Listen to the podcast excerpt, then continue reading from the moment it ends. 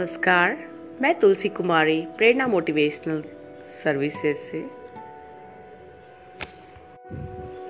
नमस्कार, मैं तुलसी कुमारी, प्रेरणा motivational services से।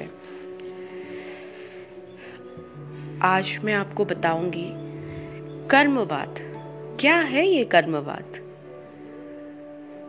हम सब इतने कंफ्यूज क्यों रहते हैं?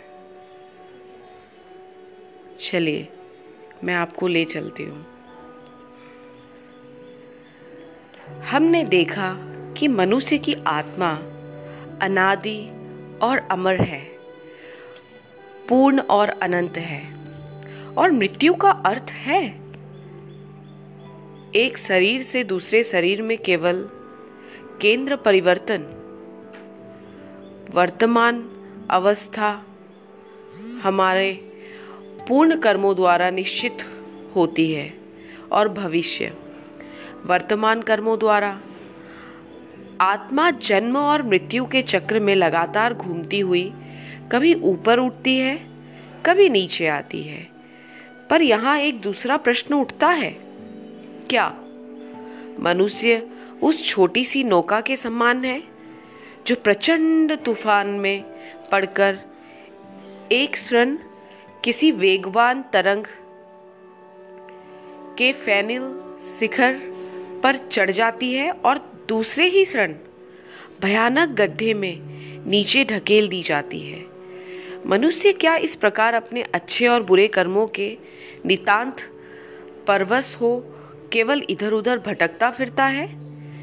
क्या वह कार्य कारण के सतत प्रवाही, सर्वकस भीषण तथा गर्जनशील प्रवाह में पड़ा हुआ शक्तिहीन, निसहाय, नगण्य जीव मात्र है?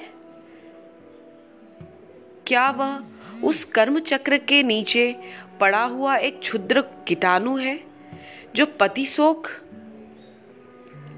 से व्याकुल विधवा के आंसुओं तथा अनाथ बालक की आहो की तनिक भी परवाह न करते हुए अपने मार्ग में आने वाले सभी वस्तुओं को कुचल डालता है। इस प्रकार के विचार से अंतकरण काप उठता है। पर प्रकृति का नियम तो यही है। तो फिर क्या कोई आशा ही नहीं है? इससे बचने का कोई मार्ग नहीं है।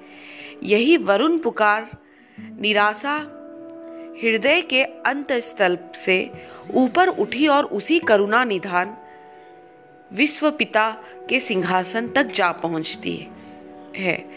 वहाँ से आशा, संतावना की वाणी निकली और एक वैदिक ऋषि के अंतकरण में प्रेरणा रूप में हुई। ईश्वर शक्ति द्वारा अनुप्राणित इस महर्षि ने संसार के सामने खड़े होकर घन गंभीर स्वर से इस आनंद संदेश की घोषणा की। हे अमृत के पुत्रगण, हे दिव्य, धामवासी देवगण, सुनो, मैंने उस अनादि पुरातन पुरुष को पहचान लिया है, जो समस्त अज्ञान अंधकार और माया के परे हैं। केवल उस पुरुष को जानकर ही तुम मृत्यु के चक्कर से छूट सकते हो। दूसरा कोई पथ नहीं है। हे अमृत के पुत्रगण, कैसा मधुर और आशाजनक संबोधन है यह। बंधुओं, इसी मधुर नाम से मुझे तुम्हें पुकारने दो। आज के लिए बस आज जो भी मैंने कहा है, उसको एक बार मंथन कीजिएगा। कल फिर मिलते हैं। Bye take care have a nice day had thank you